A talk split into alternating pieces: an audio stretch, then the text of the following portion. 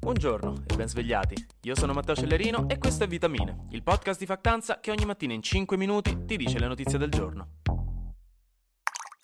La grande notizia del giorno è che sei mesi dopo l'affossamento il DDL ZAN torna in Senato per ricominciare la lotta per i diritti civili di tutte, di tutti e di tutte, che nessuno ha mai dimenticato, si stava solo aspettando.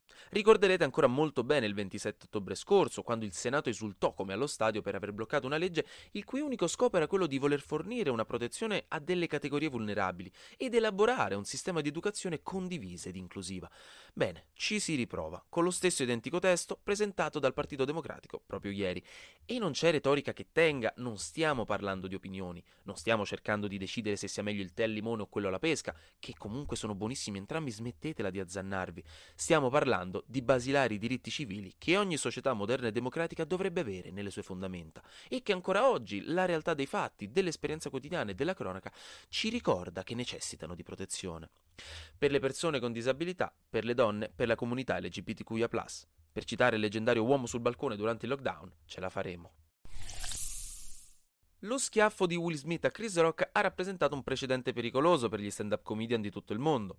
Dave Chappelle, che è uno dei comici americani più famosi e discussi di sempre, poi vi dico perché, è stato attaccato da un uomo mentre stava sul palco a fare le sue battute, durante un evento comico organizzato da Netflix a Los Angeles. Eh, Dave non si è fatto nulla, è giusto caduto sul palco perché l'uomo lo ha placato, anche se effettivamente aveva un'arma in mano, un, una specie di coltello. Ma prima che chiunque riuscisse a dire Quidditch, sono arrivate le guardie del corpo che lo hanno fermato e lo hanno portato fuori e già già che c'erano gli hanno anche slogato una spalla, così per buona misura. Ovviamente qualcuno doveva farci sopra delle battute vista la natura dell'evento e infatti immediatamente Dave ha detto che doveva trattarsi di un uomo trans, in riferimento al fatto che lui stesso è abbastanza odiato dalla comunità trans praticamente mondiale perché negli anni ha tirato fuori un bel numero di battute a sfondo transfobico che non sono mai piaciute, ma anzi gli hanno scatenato pesantissime critiche, ovviamente dalla comunità trans e dalla comunità LGBTQIA+, e non solo. E per per metterci il carico, poi è arrivato anche Chris Rock che ha chiesto ma quello era Will Smith? Perché ovviamente doveva chiederlo. Di sicuro però c'è una tematica importante qui, e cioè il fatto che dallo schiaffo di Smith ora le aggressioni verso i comici che dicono cose che non piacciono rischiano di moltiplicarsi e questo è molto pericoloso per la libertà di espressione. Credevate che non si parlasse più di Covid, eh? Mo che non dovete mettere le mascherine al supermercato. E invece ci penso io.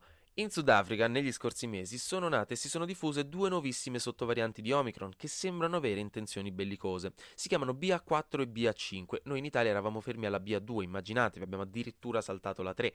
Queste varianti sembrano essere più contagiose e con sintomi diversi, raramente fanno perdere l'olfatto e le infezioni in generale sembrano sempre di più dei raffreddori, a cui ci si aggiungono spossatezza, vertigini, dolori di stomaco e mal d'orecchi. Praticamente tutto quello che secondo mia nonna mi sarei preso se fossi uscito in estate senza giacca.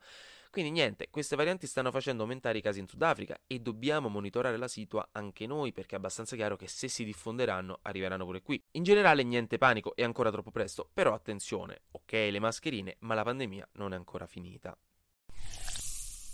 L'Unione Europea è pronta al sesto round di sanzioni contro la Russia. Le ha presentate ieri mattina al Parlamento Europeo Ursula von der Leyen, che è la presidentessa della Commissione Europea, e di base quello che vogliono fare è bandire tre stazioni televisive russe per evitare la loro propaganda in Europa. Vogliono escludere diverse banche, tra cui la Sberbank, che è una delle principali banche russe, dal sistema SWIFT, e il sistema SWIFT è un sistema di comunicazione interbancario che permette alle varie banche di parlare tra di loro per rendere le operazioni finanziarie fattibili, quindi in pratica la banca verrebbe isolata da buona parte del resto dei mercati finanziari, è una cosa abbastanza impegnativa, ma specialmente vogliamo smettere di comprare il petrolio russo entro sei mesi e entro nove mesi anche i prodotti raffinati tipo la benzina.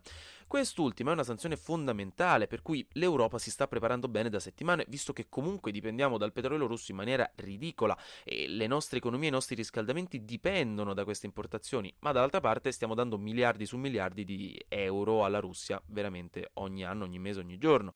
Ma per esempio Ungheria e Slovacchia hanno detto no. no, non vogliono, perché loro dipendono ancora di più di noi da quel petrolio e andrebbero nei guai se lo bandissimo completamente. L'unico modo per accettare sarebbe dargli un limite di tempo di due anni piuttosto che sei mesi o nove mesi per fare una cosa del genere. E tra l'altro anche Bulgaria e Repubblica Ceca hanno iniziato a borbottare, quindi bisogna un attimo vedere e negoziare. Eh, come saprà anche chi ha i tavoloni da 20 persone a Natale, non è facile far andare d'accordo tutti sul vedere una poltrona per due o lo speciale di Rai 1. A ognuno la sua battaglia. Anche oggi grazie mille per aver ascoltato Vitamine. Ne volete ancora? Aspettate domattina, perché sarà successo di sicuro qualcosa di nuovo e io avrò di sicuro ancora qualcos'altro da dire. Buona giornata.